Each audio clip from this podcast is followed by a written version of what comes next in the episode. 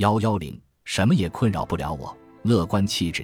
二十世纪二十年代，我的姨妈琼当时还很年轻，她离开位于堪萨斯城的家，独自一人到上海闯荡。在那个时代，这对孤身女子来说是非常危险的旅行。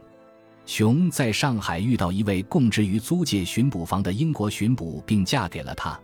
第二次世界大战爆发后，日本人占领上海，姨妈和姨父被拘禁在战俘集中营。在集中营度过可怕的五年之后，毫不夸张地说，我姨妈和姨父失去了一切，他们身无分文，被遣返到英属哥伦比亚。我记得小时候第一次见到琼，虽然人生经历曲折坎坷。但上了年纪的他依然充满热情。他在晚年中风，导致半身不遂。经过漫长而艰难的康复之后，他又能够重新走路了。当然，行动不太利索。我记得有一次和琼一起郊游，那时候他已经七十多岁了。他慢慢的走在后面。几分钟之后，我听到微弱的叫声，琼在喊救命。他跌倒了，自己爬不起来。我赶紧跑过去。把他扶起来，这时候他既不抱怨也不伤心，而是因自己的笨手笨脚哈哈大笑。他快活地说：“嗯，至少我又能够走路了。”就像我的姨妈一样，有些人的情绪天生就倾向于乐观的一端，他们天生乐观随和；而有些人则沉闷忧郁。一端是奔放，一端是忧郁，这种气质维度很可能与情绪脑的上端左。右前额区的相对活跃度有关，这一发现主要来自威斯康星大学心理学家理查德·戴维森的研究。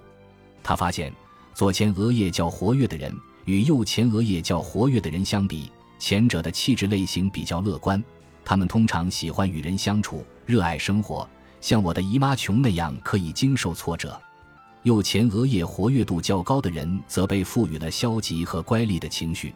很容易被生活的困难击倒。从某种意义上说，他们痛苦的原因似乎是他们无法抑制自身的担忧和抑郁情绪。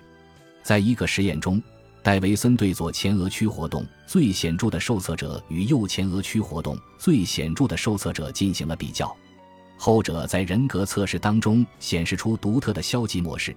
他们就是伍迪·艾伦在电影里讽刺的那种滑稽角色。即对最微不足道的事情都感到危险的大惊小怪者，他们容易退缩和感伤，怀疑社会，把世界看成充满可怕的困难和危险的地方。与忧郁类型的人相反，左前额区活跃度较高的人看待世界的角度完全不一样。他们喜欢社交，乐观向上，总是感到很愉快，心情很好，而且有着强烈的自信，能享受人生的乐趣。他们心理测试的分数显示，他们一生中患抑郁症和其他情绪障碍的可能性较低。戴维森发现，有临床抑郁病史的人，较之从来没有抑郁的人，其大脑左前额叶活跃度较低，而右前额叶活跃度较高。他还在新诊断患有抑郁症的病人身上发现了相同的模式。戴维森据此推断，克服抑郁的人学会了提高自己左前额叶的活跃度水平。目前，这个推断仍然有待实验证实。戴维森表示，尽管他研究的只是大约百分之三十处于两个极端的人，不过根据脑波的模式，基本上所有人不是倾向于这一端，就是倾向于那一端。忧郁气质和乐观气质之间的区别可以表现为多种不同的方式。比如，在一个实验中，受测者观看电影片段，有些片段很搞笑，比如大猩猩在洗澡。或者木偶在玩耍等，有些片段可能是护士教学片，详细表现了血淋淋的手术过程，让人难受。郁闷的右脑人认为喜剧片并不是很好笑，但他们对血淋淋的外科手术画面感到非常害怕和恶心。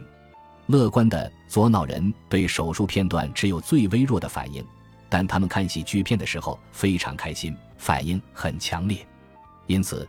气质决定了我们以消极或积极的情绪态度对生活做出回应。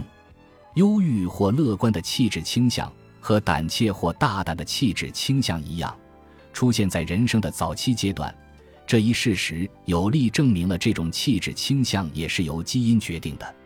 和大脑的其他部分一样，前额叶在个体出生后几个月仍处于发育阶段，因此十个月之后才能有效测量个体的前额叶活跃度。不过，戴维森发现，对于婴儿，可以根据妈妈离开房间之后他们会不会哭来预测他们的前额叶活跃度，两者的相关度几乎是百分之一百。研究者用这种方法测试了几十个婴儿，发现会哭的婴儿右半脑活跃度较高，不哭的婴儿左半脑。活跃度较高，尽管忧郁或乐观这种基本的气质类型在个体一出生或出生后不久就已经确定，但忧郁类型的人将来并不一定会抑郁和暴躁。童年期的情绪经验会对气质类型产生深刻的影响，加深或者压抑个体内在的倾向。在童年期，人脑具有很强的可塑性。这说明童年期的经验将会对个体以后神经通道的塑造产生持久的影响。卡根对胆小儿童的研究充分说明，童年经验可以从积极的方向改变个体的气质类型。本集播放完毕，感谢您的收听，喜欢请订阅加关注，主页有更多精彩内容。